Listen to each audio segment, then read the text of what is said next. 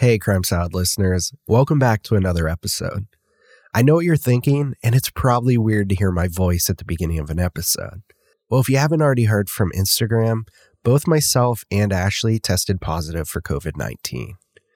I was only sick for a couple days and ran a fever, but Ashley actually had some complications and she was admitted into the hospital on Sunday morning.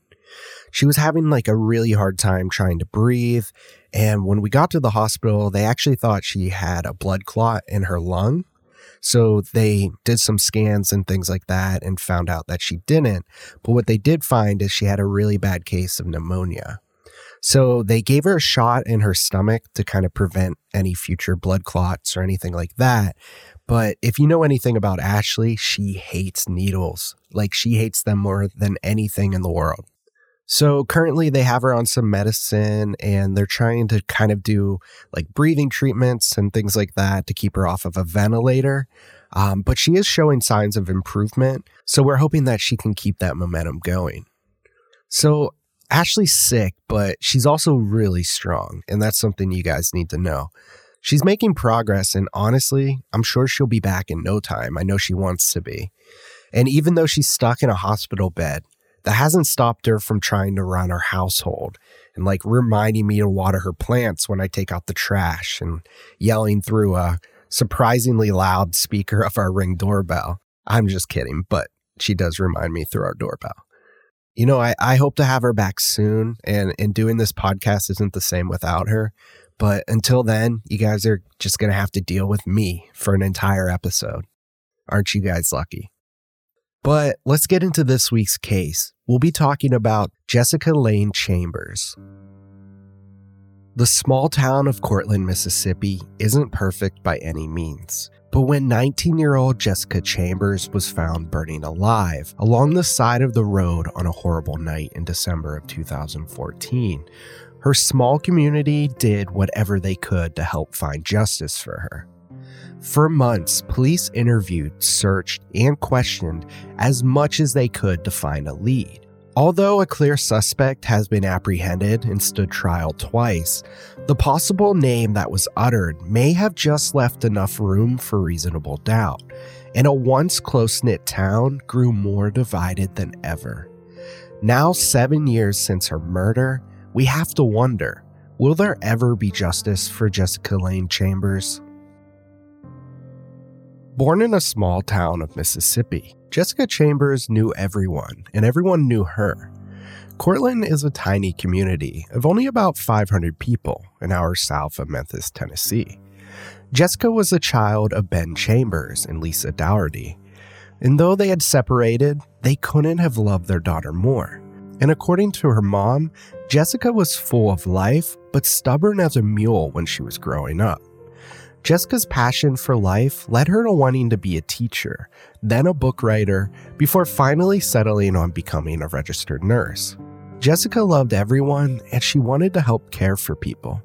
But in 2012, when she was 17, the Chambers family suffered a devastating loss that changed everything. Jessica's older brother, Alan, who was only 28, died in a car crash. Before Alan's death, Jessica was a head cheerleader at her school's football games. Because of her small size, she was a flyer, you know, one of the girls who does flips and stunts in the air. She got solid grades and was well liked. She went to church with her family and was only known as a friendly, smart girl.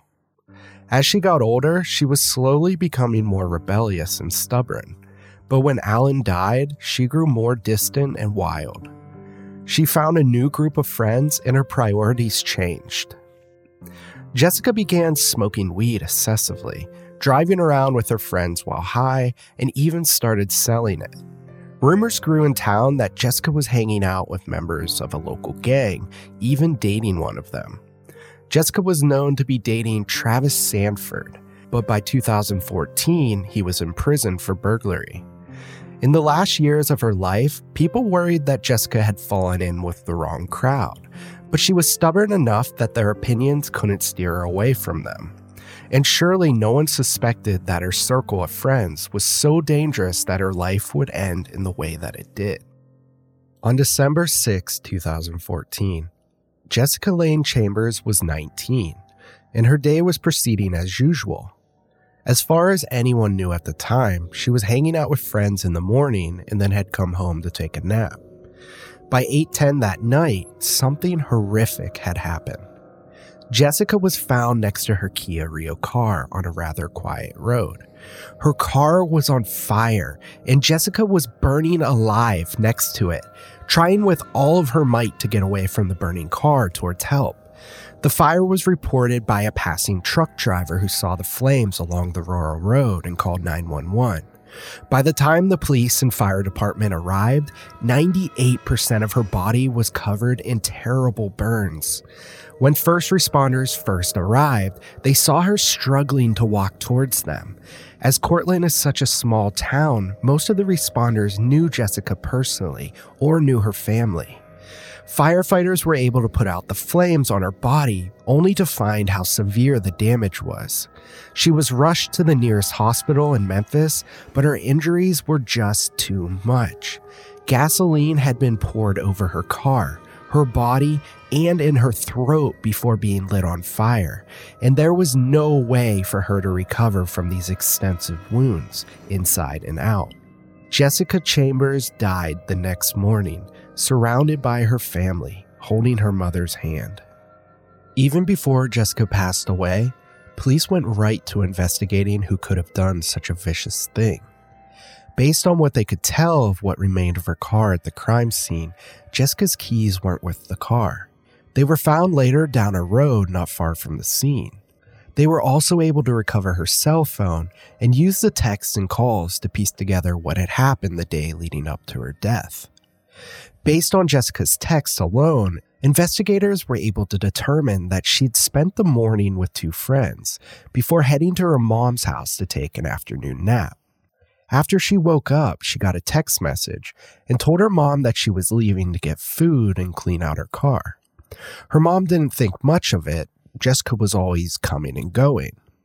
By 5:30 that evening, she was at a gas station about a mile and a half from where she would later be burned to death. Using GPS information from her phone, Jessica left the gas station and went to the neighboring town of Batesville for about a half hour before returning to Courtland by 6:30. It's unclear what she was doing in Batesville for that short time. Around 6:45, she called her mom to check in. Though she didn't say anything was wrong, her mom thought she seemed kind of quiet, more quiet than normal. By 7:30, Jessica and her phone were in the same area where she would be found on fire just a short while later.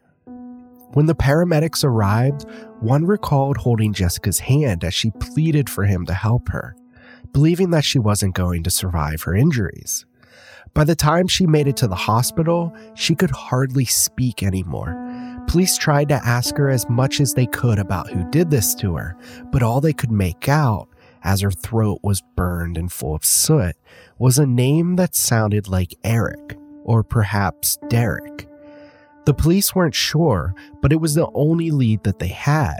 With such a small town, they questioned every man with such a name that they could, but all of them had solid alibis. They also questioned Jessica's current boyfriend, Travis Sanford, but given that he was in prison at the time of the attack and Jessica's death, he was completely cleared as a suspect. With such a close knit town, everyone who was interviewed seemed to want to help. No one refused to give a DNA sample or an interview if it could bring justice to whoever did this to Jessica. And with over 20,000 phone numbers connected to the case, they had a lot to narrow down. Jessica was friends and well connected to others in her city and outside of it. Investigators followed leads to Iowa, Alabama, Tennessee, and Louisiana, as well as across Mississippi. Some of her friends also had a history of drug use and other crimes, making the list of possible suspects larger. After interviewing as many people as they thought might have a possible connection to Jessica, including the possibility that her death was somehow gang affiliated, the police hit a dead end, and for months the case went cold. And Jessica's cell phone timeline seemed to raise more questions than provide answers.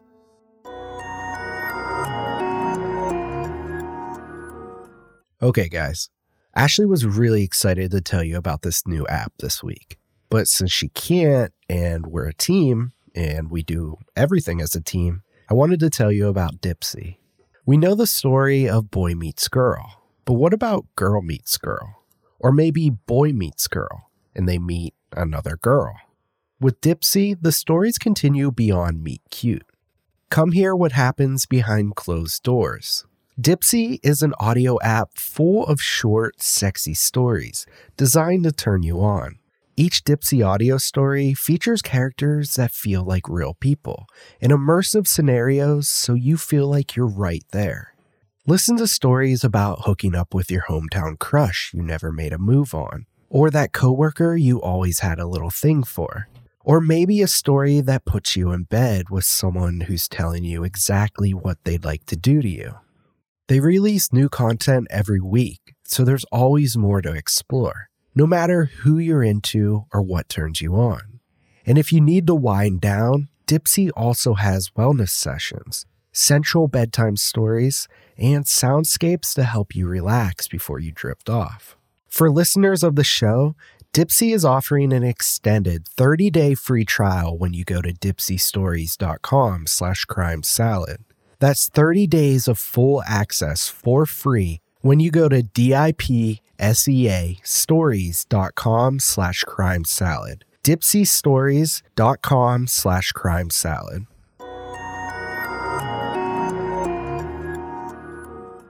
Why eat in a restaurant when you can have Green Chef?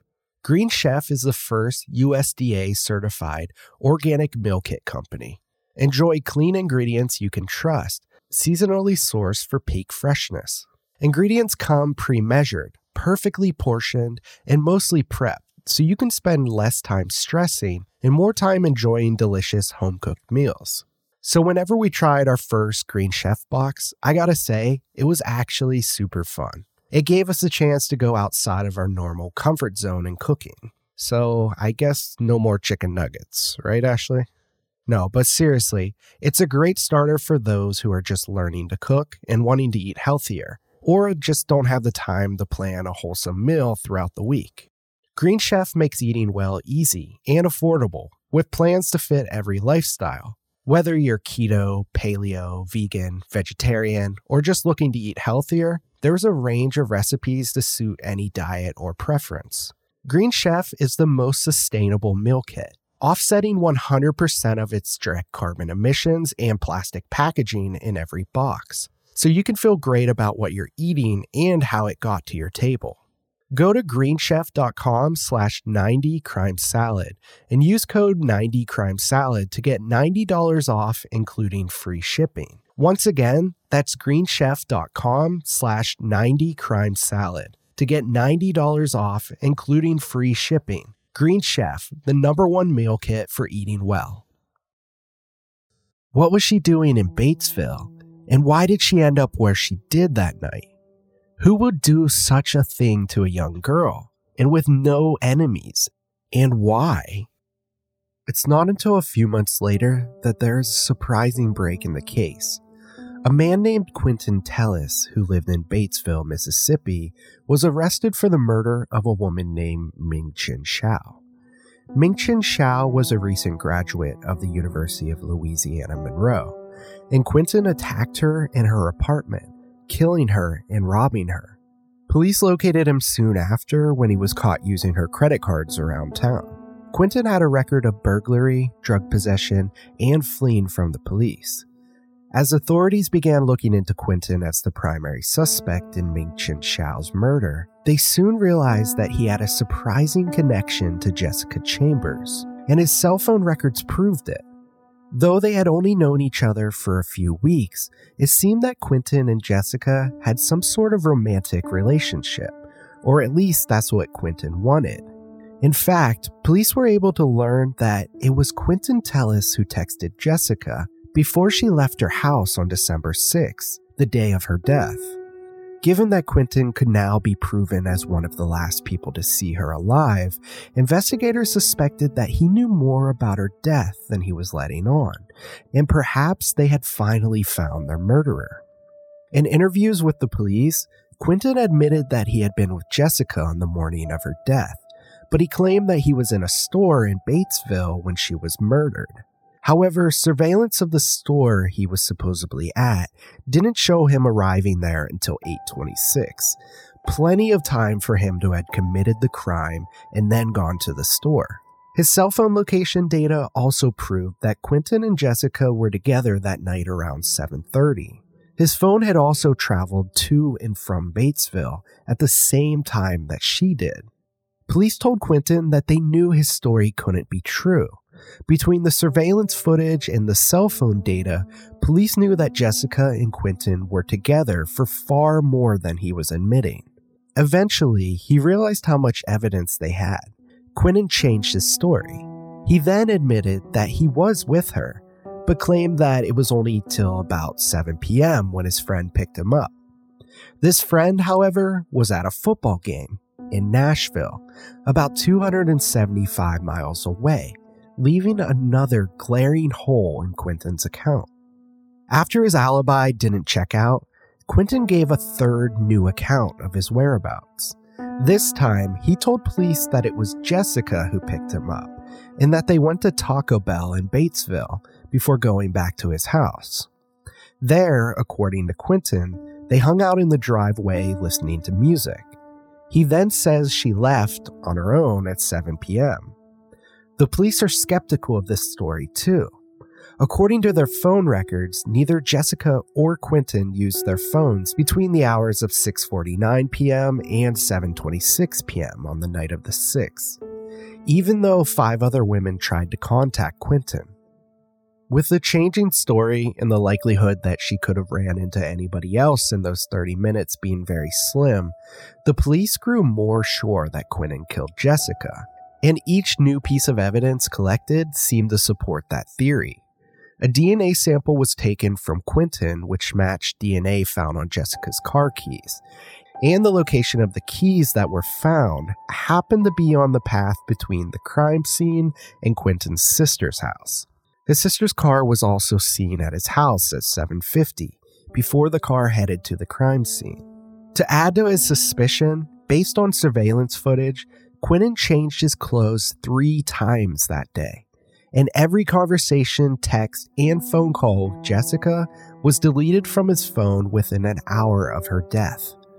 In the few weeks that they had known each other, he had gone from conversing with her multiple times a day to not checking in on her at all. Police were able to recover the deleted texts, and they began to see the motive behind the killing take shape. Quentin repeatedly asked to have sex with Jessica, but she turned him down every time.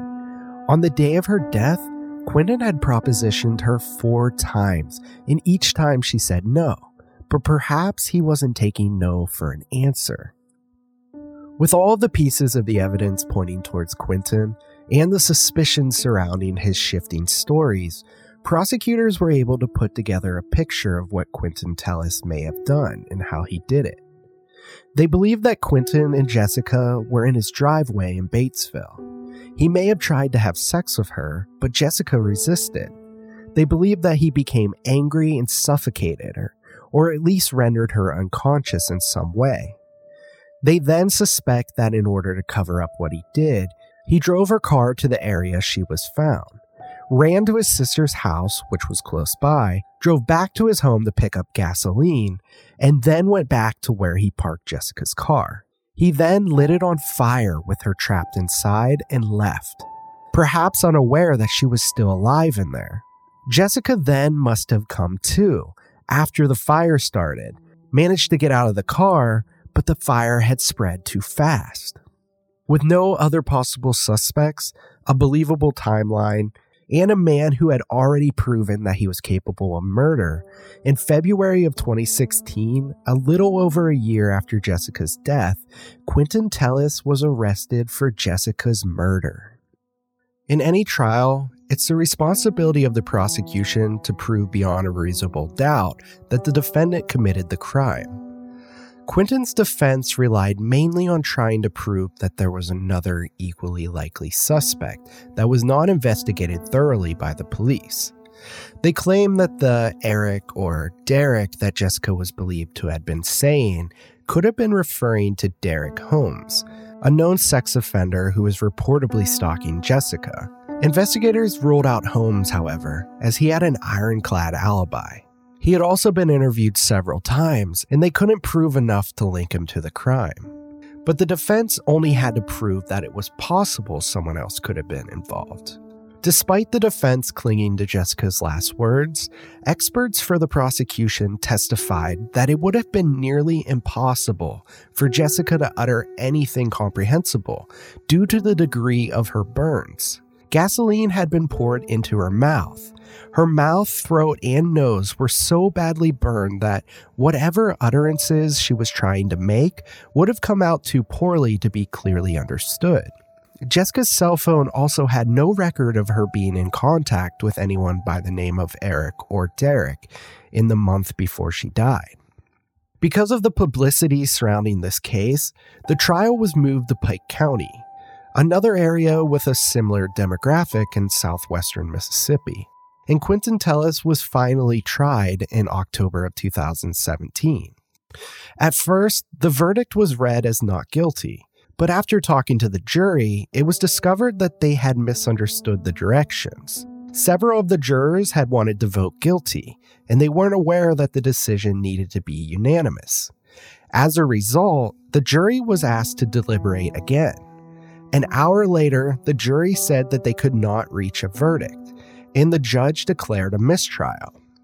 A second trial started a year later on September 24th of 2018.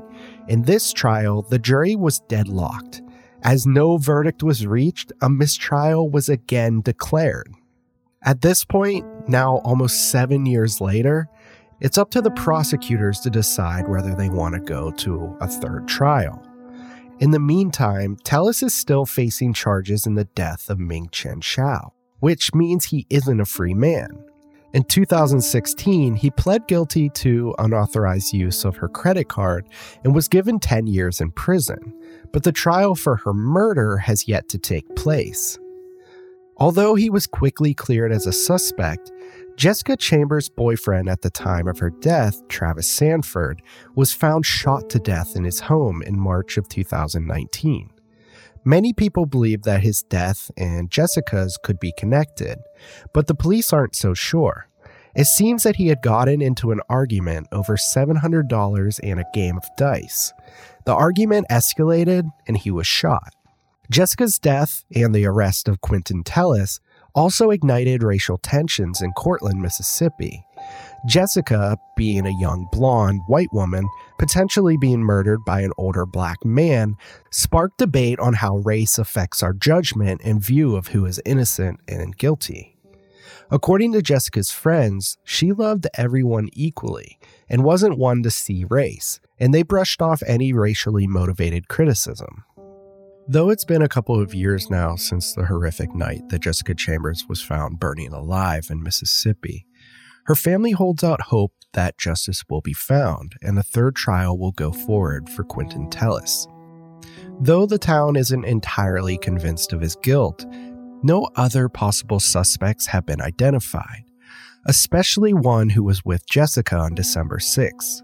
There is no news yet on if Quentin will go to trial again, but we hope that if he does, the jury won't end up in a stalemate again, and that the family might have a final decision. With whatever the decision might be, the grieving Chambers family and the town of Courtland needs an answer. Here at Crime Salad, we will keep you updated on any updates and outcomes if another trial occurs, and we hope that one does. I want to thank you guys so much for listening, and we'll see you next week for the next episode of Crime Salad. Crime Salad is a Weird Salad production. Are you kidding me? that was perfect.